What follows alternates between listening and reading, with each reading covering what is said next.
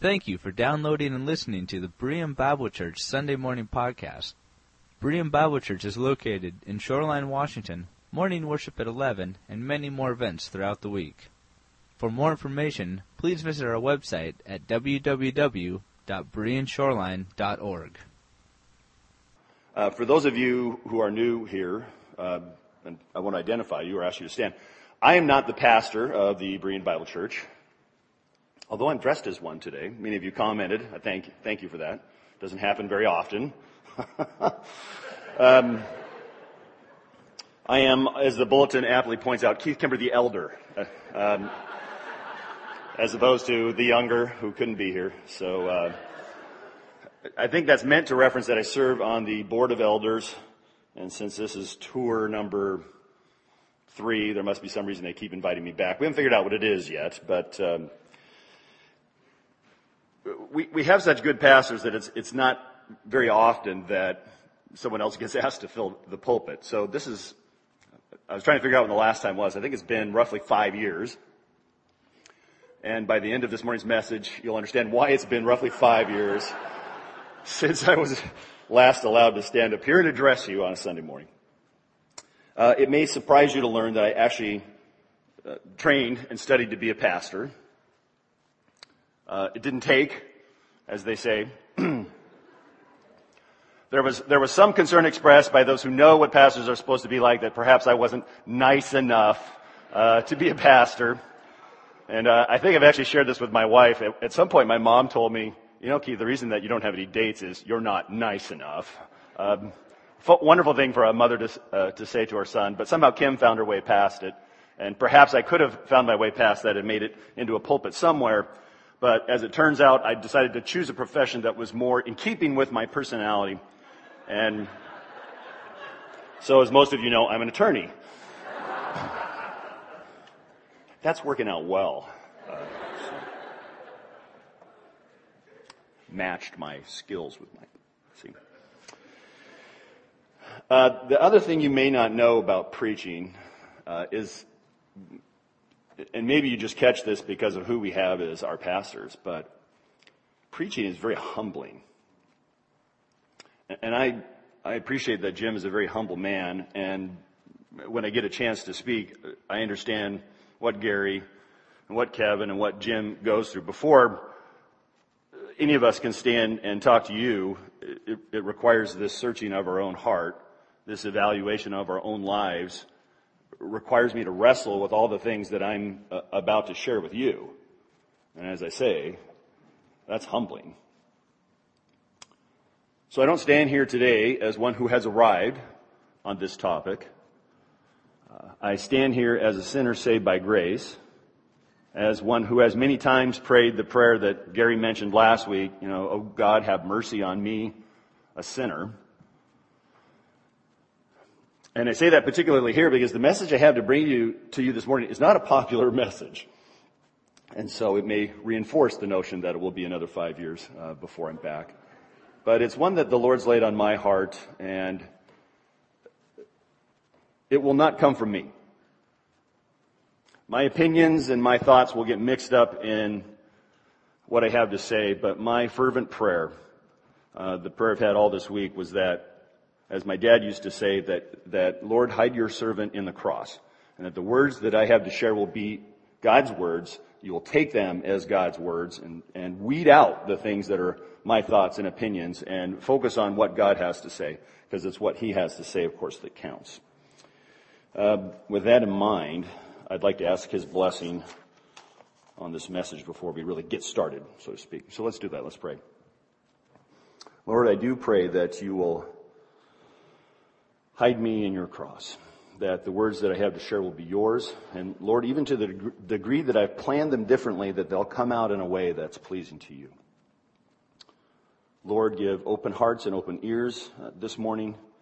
Uh, help us to wrestle with the things that you ask us to do, especially these things that just seem so difficult for us at times. And I pray these things in Jesus' precious name. Amen. This is, uh, this is a nice feature. Thank you. I am both fascinated and amused by the oxymoron. you know what an oxymoron is, right?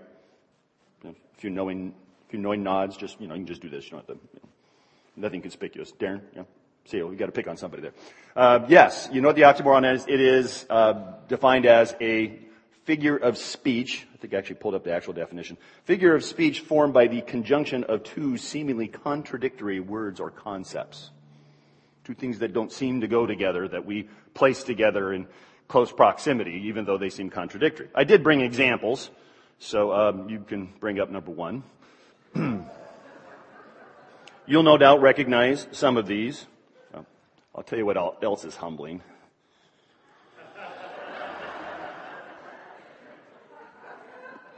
Didn't have these five years ago. This is a, this is a new trick.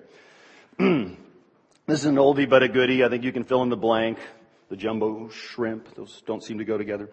Um, next slide, another well-known oxymoron.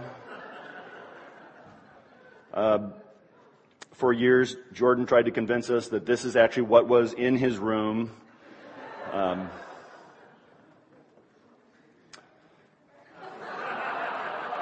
country music. This one, uh, this one I think is probably pretty undeniable. Uh, number number four will have me on the couch tonight, I'm sure, but. Um,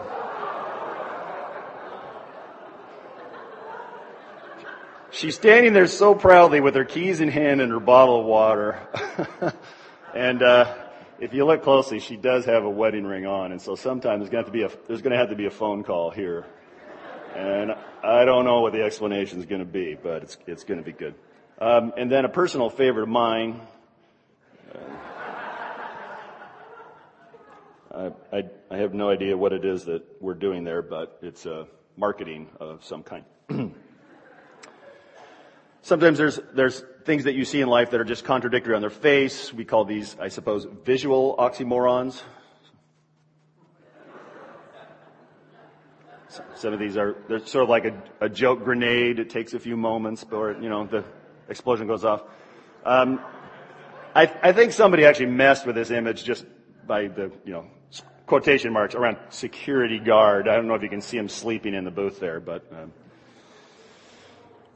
uh, this next one was too too good to pass up. If you can't read it, it says psychic fair canceled due to unforeseen circumstances. I, I don't know, but maybe you shouldn't maybe you shouldn't have been having a psychic fair to begin with if you didn't see that one coming. and um, I think this one speaks for itself too. Some some of you will get that one on the way home, I think. Uh, it takes us a while, but usually we can identify things that are contradictory. We're, we're pretty good at spotting the, uh, the oxymoron. Uh, and they are amusing for the most part, but every now and then we come across something that's seeming, seemingly contradictory and uh, it's not so amusing. I was in the car with my daughter Casey driving home from her school uh, about a week ago.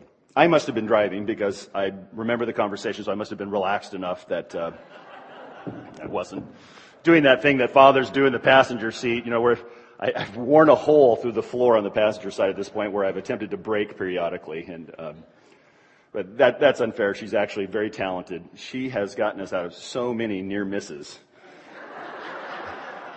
that she created that uh, it's, it's, it's remarkable. I think she's going to do well. Uh, So we're driving home. I remember this conversation, and, and, and she just out of the blue says, uh, "Dad, is it? Uh, I hope I get the question right." But she says, "Dad, is it okay for Christians to swear?" I said, uh, "No, I don't think so. But more importantly, God has a few things uh, to say about that." And then I do what good fathers do. I asked, "Why do you ask?" And in her remark, again, I, will get the gist of it, probably not word for word. She'll correct, correct me later and, uh, if you ask her. It just seems like so many of the Christians around me swear. I begin to wonder whether it's really such a big deal. Now, mind you, I don't think she's talking about our home. Okay, I just need to get that out there uh, for me and my wife's sake. Um, we were coming from school, but that still grieves me because she goes to a Christian school. And yet repeatedly we're having these conversations about why is it that you've taken the time and expense to send me to a Christian school and I'm still surrounded by so many things that seem contradictory? We talked a little bit about what the scriptures say, the importance of God's word being better and uh, a better guide, more important than what you see in the behavior of believers around you. But I found myself thinking after that that what she was saying has been consistent with my own experience.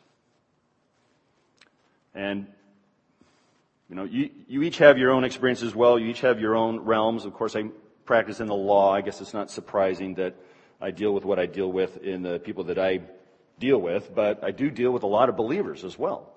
And I am perpetually amazed how many F-bombs I deal with during the course of the week.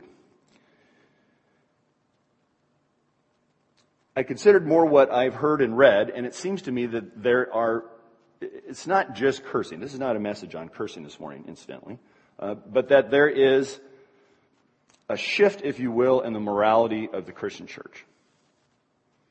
You see it in the increase in uh, divorce, in sexual immorality, in drunkenness. I mean, I, I'm going to get to in a moment a, a, number of traits that the Barna Research Group studied, and so they're not necessarily moral areas that you know I came up with, but they're ones that have been, if you will, traditional Christian values. And it seems that there's a number of what I might call traditional Christian values that are disappearing as traditional Christian values. Now, I'm just one guy you know, I have my own opinions, I have my, my own experience, and so it's not very safe for me to come before you and say, hey, this is what's happening around the world in the, the universal church. So most of you are familiar with the Barna Research Group. Uh, Barna is a pollster, and and you know their group does, you know, as professional of as polling as any group out there, and they poll in. But the Barna Group is a group of Christians, and so largely a lot of the polling that they do, a lot of the data that they assemble is within those who claim, you know, they'll poll non-Christians as well, but they, they are a good reflector for those of us in the church as to what's going on in the church. So, um, if you can pull up that first slide, Cliff, uh, I, I went to, uh, I didn't, I did a little of my own research here to see what the Barna, the Barna Research Group has come up with to see if my thoughts and conclusions are this are consistent with what Barna is finding in you know, the world more generally, and certainly in the church, of the body of Christ. So Barna does this poll. Uh, it's basically a morality poll, and they did it in 06, and then they repeated it again in 09. Uh, and it has some pretty stunning uh, statistics that go along with it. So when Barna polled adults 18 to 25, and he also polled adults, you know, from 25 to 45, which he calls the baby busters, and then of course there's the baby boomers, which are largely, you know, people born before in 1964 or earlier. Um, some of you actually predate that, but I won't pick on you this morning. Um, although, can you read that? Good. Uh, so he, he, he, he pulls them. It's, like, it's a sample of like 7,000 adults, so it's way larger than most samples, and so it has a it, it has a high degree of accuracy. And as between these groups, he sort of measured the way that they approach different, what we'll call moral values. But it's sort of the things that you might might think they'd pull. But but here's what was stunning. Uh, in, in poll of adults 18 to 25, and this is both non-Christians and, and Christians at this point, he found that younger adults, uh, as a reflector of what's going on morally in our society, were four times more likely than baby boomers now. Okay, so folks my age, I'm in right at the end of the baby boom. Uh, the, the generation that's coming up now is four times more likely to swear in public. So if I'm hearing more of that, it, it actually is that way. That's the way it's happening. Uh, nine times more likely, nine times more likely to have sex outside of marriage. And that's not just because I'm old. That's just, that's just the values that they're being reflected here. Six times more likely to lie or cheat. Uh, our schools are dealing with an epidemic of cheating. And I hear that all the time, but here's a poll that reflects it. Three times more likely to get drunk. Twice as likely to view pornography, and twice as likely to go out and actually retaliate uh, take revenge against someone who has offended them. Now, sadly, uh, the church isn't a whole lot better. Can you pull up the ne- next slide, Cliff, uh, for me, please? Uh, this is a poll of believers, and I point that out, and, and just so you know, Barna didn't go and say, hey, are you a born again Christian? To which people got a chance to respond yes or no. Rather, he actually tested, or the group, I should say, it's not always Barna does it himself, uh, tested their salvation by asking them the appropriate questions. You know, have you placed your faith in Jesus Christ? Are you committed to walking as Jesus did? And do you believe that because He's forgiven your sins that you'll spend eternity in heaven? It sounds pretty Christian, right? So that's, he didn't say, are you a born again Christian? Ran them through a series of questions and, and decided who's, which responders were believers based upon responses to those questions. So you've, you've read ahead by now while I was yammering on. Um, it says he asked him whether it was acceptable to cohabitate prior to marriage. One third of Christians from the baby boomer era said that was acceptable. Now, I already find that hard to deal with, being a baby boomer myself, that there's a third of us, uh, ostensibly, like you and me in the church, that think that cohabitation before marriage is just fine. But if that's not bad enough, we've now reached a point where the generation coming up behind my generation is in the, the majority of Christians believe that it's acceptable for man and woman to cohabitate prior to marriage. And I'll read my last point. In other words, we're reaching a point where a majority of those who say they are committed to Jesus Christ see no problem with living together or having sex outside of marriage. Uh, that's shocking. I had an impression it was bad, and it got worse when I read Barna's research. Uh, I, I don't find that encouraging. In short, here's the way it breaks down. When you poll believers about their moral attitudes, uh, they score better, if you will, than non-believers. But here's the scary part. The way that the uh, percentages are changing is the same inside the church as it is outside the church. So, for example, in non-believers, 80% of non-believers say cohabitation is, uh, you know, it was, you know, like 50% of the baby boomers said cohabitation is fine. It's like 80% of non-believers of the up and coming generation. Within the church, it's still, you know, one third, two thirds. But here, here's the uh, stunning fact, next slide please, that I think we have to deal with. If you look at what the research shows, morality is shifting as quickly within the church from generation to generation as it is outside the church. So we may not be at the highest levels of immorality, if you will, but the values that supposedly we're transmitting to the next generation aren't taking. They aren't catching on. Somehow it's missing. Thanks, Cliff. That's, that's all I need on the slides. Uh, so I hope you ask yourself, because I ask myself, you know, why, why is this true? Why is this happening? As you might imagine, there's no one answer.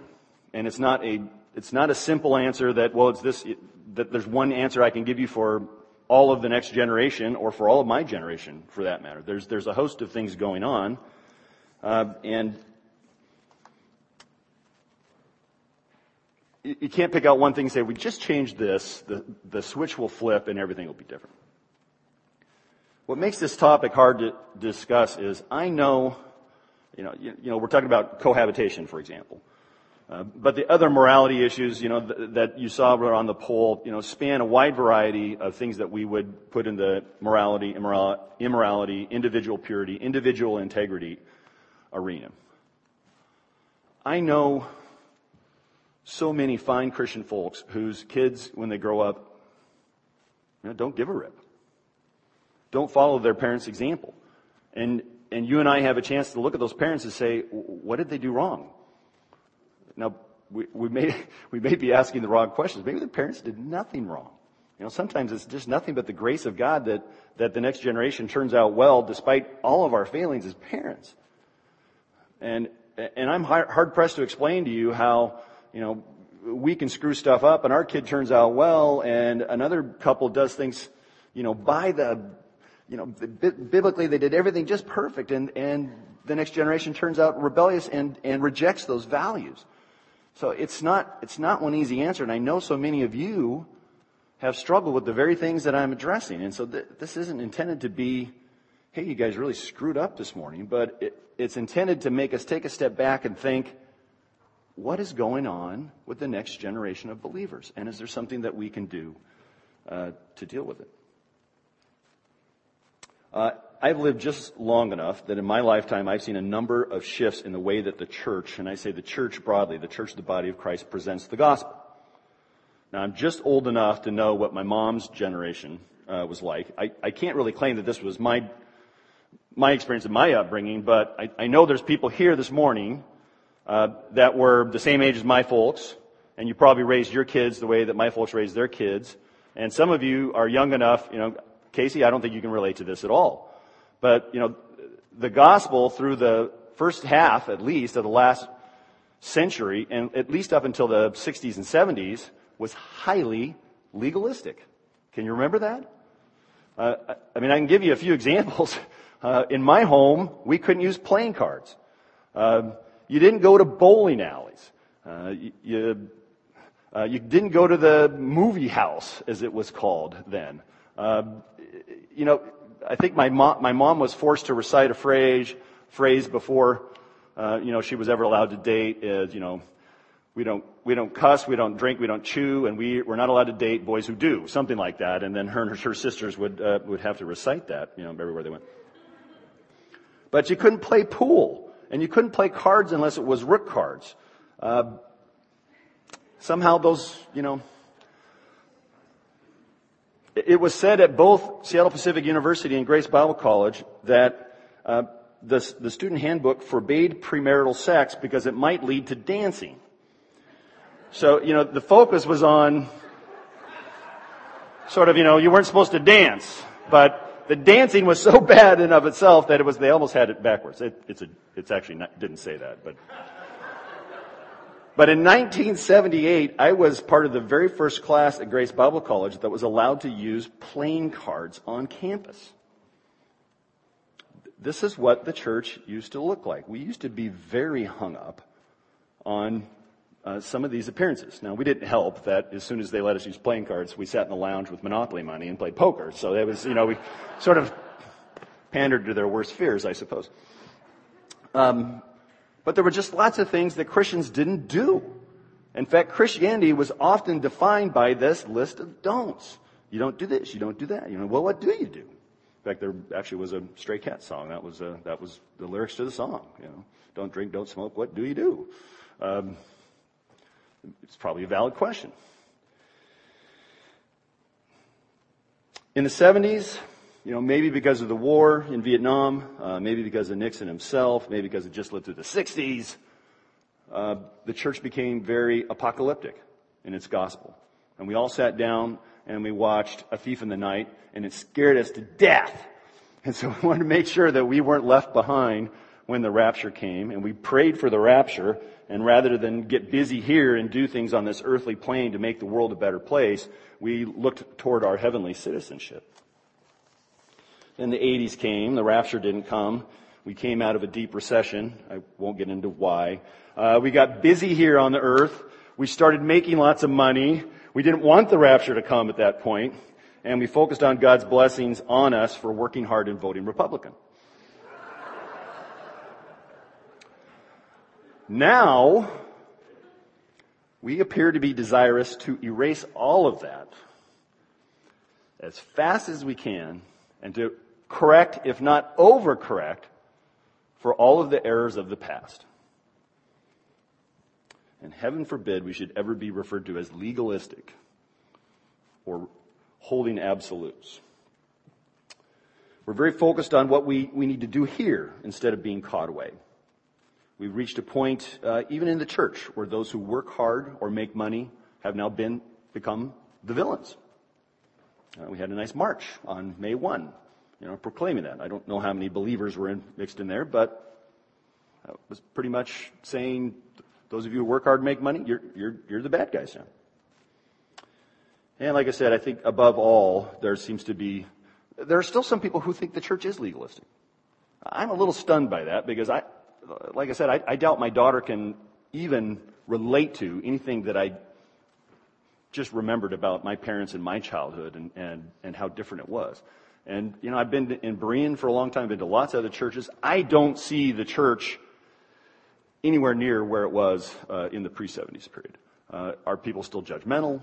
Are people still capable of being legalistic? Absolutely. Is the church at large that way? Boy, I don't see it.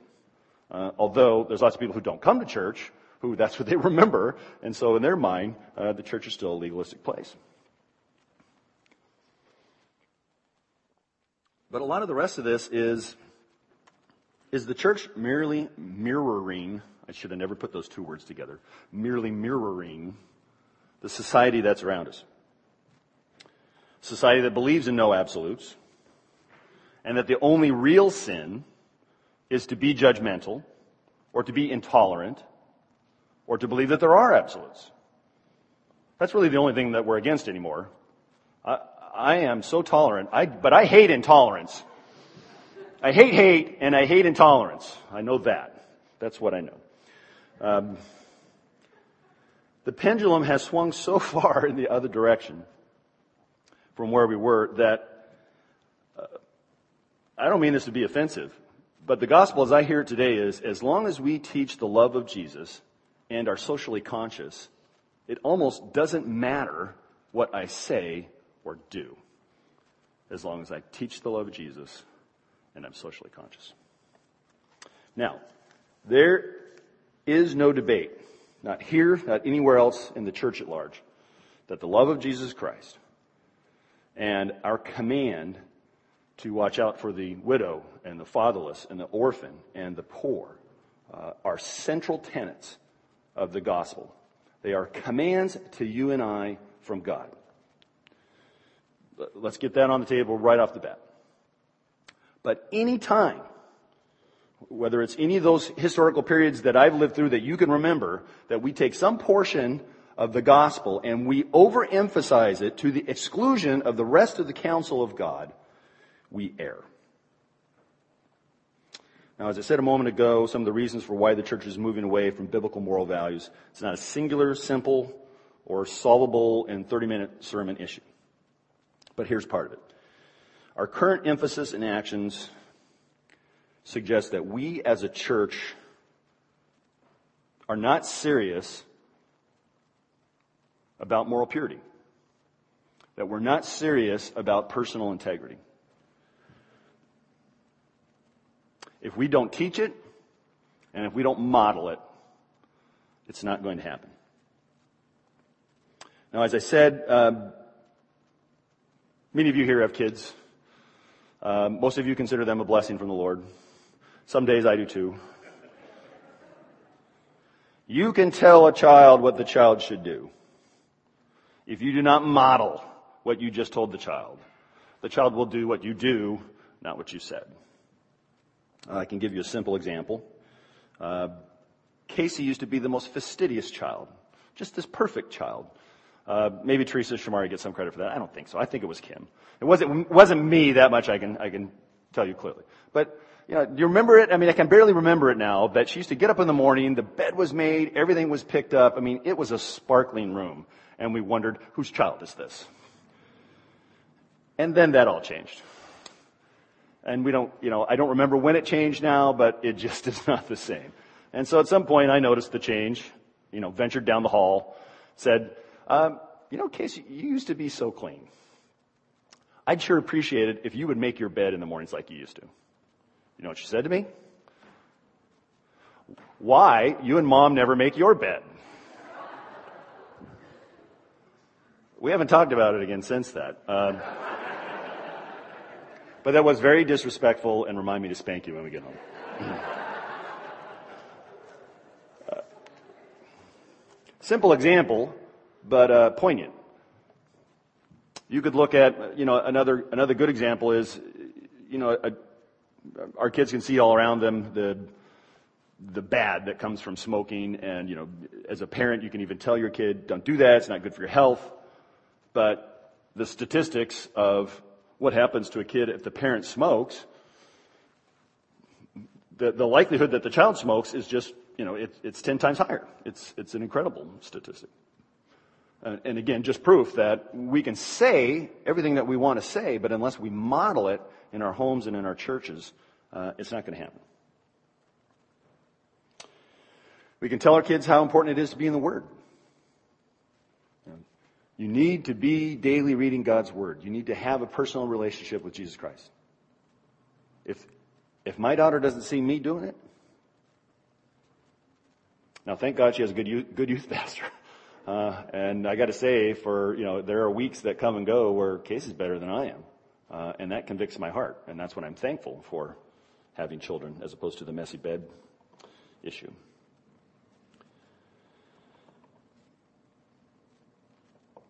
Well, what does God say? I told you it would be God's word this morning. Here's what I want you to do. We got just a few minutes left, and we're going to take three or four, and we're going to run through a host of passages. I want you to take your Bible, I want you to follow along like good Bereans would to make sure that what I'm telling you is true. Um, if nothing else this morning, I'm going to give you a good reminder of what God says about these, some of the things, some of these things that Casey asked me a question about, uh, or some of the things that were in Barna's poll. Uh, it's it's easy to forget them sometimes. It's easy to focus on these other things that we think are just so important and let go of some of the things we should remember. So I'm going to call them out. I'm going to read them to you. I'd ask that you turn to them and follow along, and so that you're using two senses at once. You're using your eyes and using, using your ears, and you're making sure that I'm doing this right. So I'm reading from the NIV, despite the fact that last night at the baseball game, someone handed me a tract that said I needed to repent and follow the Jesus Christ of the King James Bible. Uh, but I have an NIV here. Um, and I'm going to do my best to muddle through with that. Follow along with me, won't you? First Peter, chapter one, verse 13. And uh, since I got to turn to all these, you ought to be able to do it in the same amount of time. First Peter, chapter one. Verse 13. Therefore, prepare your minds for action. Be self-controlled. Set your hope fully on the grace to be given you when Jesus Christ is revealed. As obedient children, do not conform to the evil desires you had when you lived in ignorance. But just as he who called you is holy, so be holy in all you do. For it is written, be holy because I am holy. Turn uh, a little further back, 1 John. 1 John chapter 2. So we, we covered one, one of the big three disciples there. Let's cover another one. 1 John chapter 2, verse 3. We know that we have come to know him if we obey his commands. The man who says, I know him, but does not do what he commands is a liar, and the truth is not in him. But if anybody obeys his word, God's love is truly made complete in him. Uh, flip over to uh, 1 John chapter 5. Verse 1 Everyone who believes that Jesus is the Christ is born of God, and everyone who loves the Father loves his child as well. This is how we know that we love the children of God, by loving God and carrying out His commands. This is love for God, to obey His commands, and His commands are not burdensome. 1 Thessalonians chapter 4.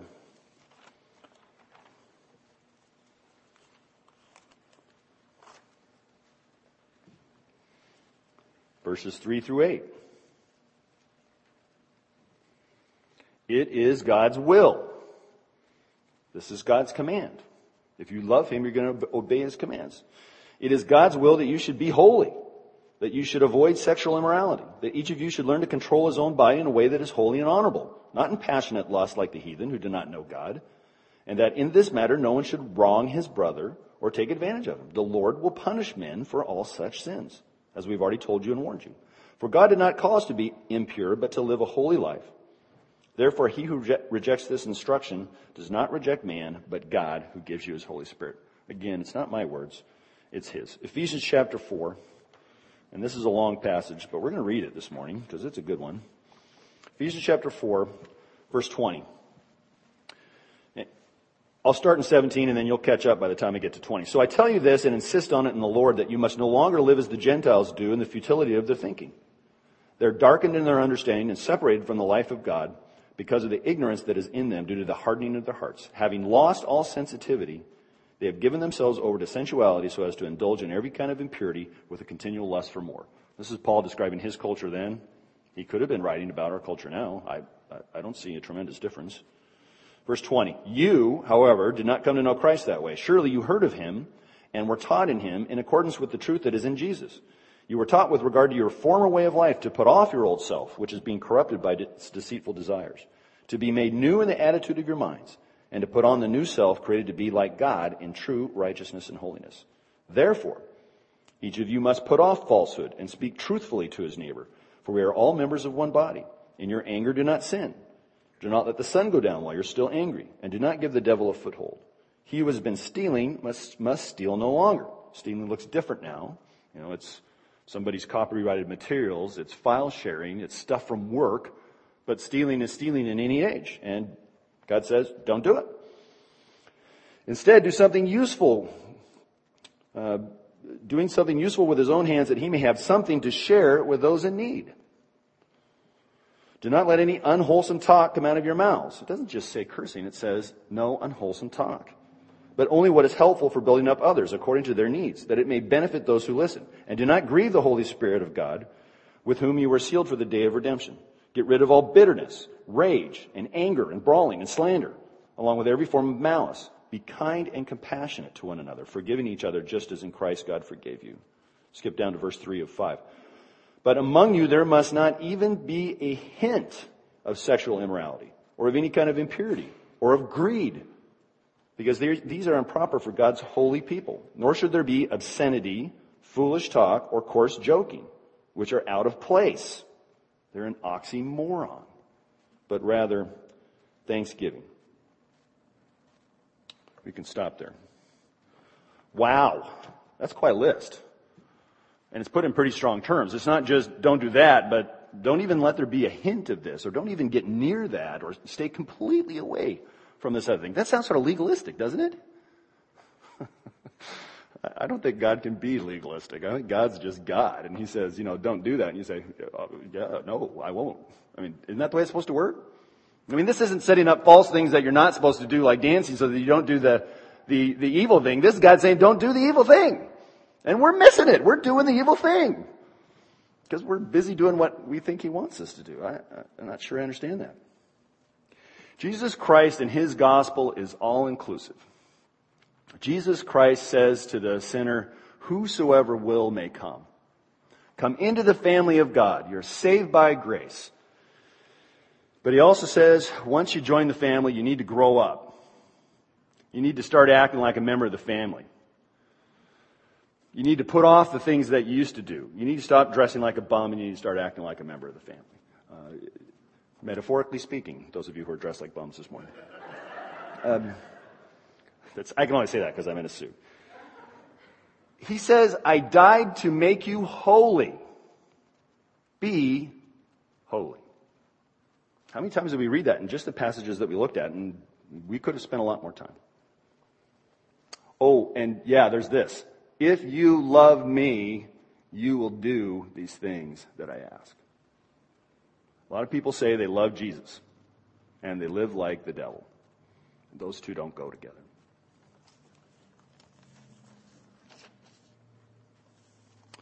Why is this important? Well, God says it is. We just, I just rushed you through, again, just a very small sampling of verses. God says this is a big deal. Why is it, is swearing a big deal? Yeah, He says so. I mean, I, I don't know why the Christians around you swear, sweetie, but God says it's a big deal. Someone's not calling him on it. Someone's not saying, hey, you know what? God thinks that's a big deal. Sex outside of marriage is a big deal to God. He says so a number of times in here. In fact, he says that hurts the other people around you. You're offending other people when you do that. You know, somebody's daughter, somebody's son, someone else's wife, someone else's husband. He says that it's important to us because God's holy. And because He's holy, when we do these things that He asks us not to do, it offends Him. It offends His holiness. He died to set us apart, to make us look distinct. And yet here we are not doing anything to make ourselves look distinct. And he actually says this is part of loving others. This is part of doing what you're supposed to do. And oh, by the way, everybody else, whether you're a Christian or a non-Christian, knows what you're supposed to be doing as a Christian. The world knows. Uh, you know, they know what the oxymoron is. I'll turn to this real quickly, and, and this will be uh, pretty much our last passage this morning. James chapter 3 says this, verse 7, All kinds of animals, birds, reptiles, and creatures of the sea are being tamed and have been tamed by man. But no one can tame the tongue. It's a restless evil full of deadly poison. With, with the tongue we praise our Lord and Father, and with it we curse men who've been made in God's likeness. Out of the same mouth come praise and cursing. My brothers, this should not be. We can spot the oxymoron. We know uh, that those things don't go together. And like I said, the worst thing is that so can the rest of the world. I will never forget when I was driving a big red truck for Coca-Cola, did that for five years, paid my way through law school. I, I, worked with a number of other believers. A good friend of mine. His name was Paul. Very outspoken about his faith. Always appreciated that about him. Except for he couldn't control his tongue. So, eh, you know, we're in the workroom. We're at the end of the day. We've got all the bags of money. That's sort of fun. Uh, I don't think they do it that way anymore. Uh, doing the paperwork, and he's running the money through the change changer, and it jams, and he drops, you know, a choice word. And the non-believer guy, Dick, standing next to him, says, he just stops and he looks at him and said, I didn't think Christians were supposed to talk like that. Uh, Paul had been sharing, you know, his faith on and off uh, in the office for at least a year at that point, and you know, one slip of the tongue, and the guy who's not a believer calls him on it. Of course, Paul says, "Well, you know, being a Christian means you're forgiven, not perfect." it went out, it went over about as well there as it did as it just did here. Uh, How many Christians don't, how many non-believers don't come to church uh, because of what they see in us who claim to be Christians, who don't live according to what we say uh, we stand for? But uh, here's, here's the rest of it. Uh, lest you think it's only non-believers who are turned away by our shortcomings, uh, the Word of God has much to say about our example to other believers. You know, we, we don't have time this morning to turn to Romans 14 or 1 Corinthians 8 or a number of passages where Paul talks about causing other believers to stumble. That sort of brings us full circle to Casey's question that she asked me. Why do all these other believers around me talk like this? And is it a big deal? My 15 year old is asking, is it a big deal? Because you know what? It takes incredible strength of conviction when others who you respect in the faith behave in a way that you know is contrary to what God's Word says. That's really hard. That causes a 15 year old who's very committed to Jesus Christ to ask, Dad, is it really a big deal? And consider what the overall effect is in our culture if we, who are the church, the body of Christ, appear to not give a rip about the things that they all believe and they all know are part of being a Christian. Uh, I struggled this week about what to, t- what to talk about. Uh, you know, when you only preach every five years, when you finally get the opportunity, it's, uh, what do I say? You know, it's sort of like, you know, when you, your teacher in school, most of you can remember this, says, well, I want you to write a short story. Okay, on what? Uh, whatever. You know, if you, if you actually got to think of the characters and the plot and all that stuff, that's really hard. You know, can't you tell me what it's supposed to be about and then I can write on it? So you put it off and you put it off and you can't think of anything to write about and then, you know, the day comes when it's due and your head pops off the pillow and you go, oh no uh, because you couldn't think of anything to write about. Uh, I didn't have a problem uh, figuring out what to talk about this week because, in addition to Casey's question, I, I, had this I had this one other event happen in my life. Uh, I, I, had lunch with a good friend of mine, a believer, a, an older believer than me, so someone that I respect, and he's a good man, a prayerful man, uh, generous toward the poor. And so we sit down at lunch, and we're sitting in the sun. on a weekday, weird. And, and he starts to tell me the story of a mutual friend of mine, uh, another believer, uh, someone who I also know loves Jesus. And, you know, this other friend of ours, this other God loving guy, he's been through just, you know, terrible circumstances. And he'd been engaged, and he, now he's not engaged, and it was terrible breakup, and it, you know, they were such a lovely couple, an exemplary couple, a Christian couple, and, and you wonder, okay, you know, why did that have to, have to happen?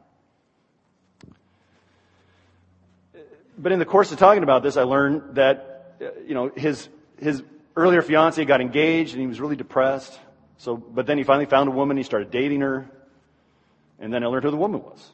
And it was a woman I knew. And I knew that woman was married.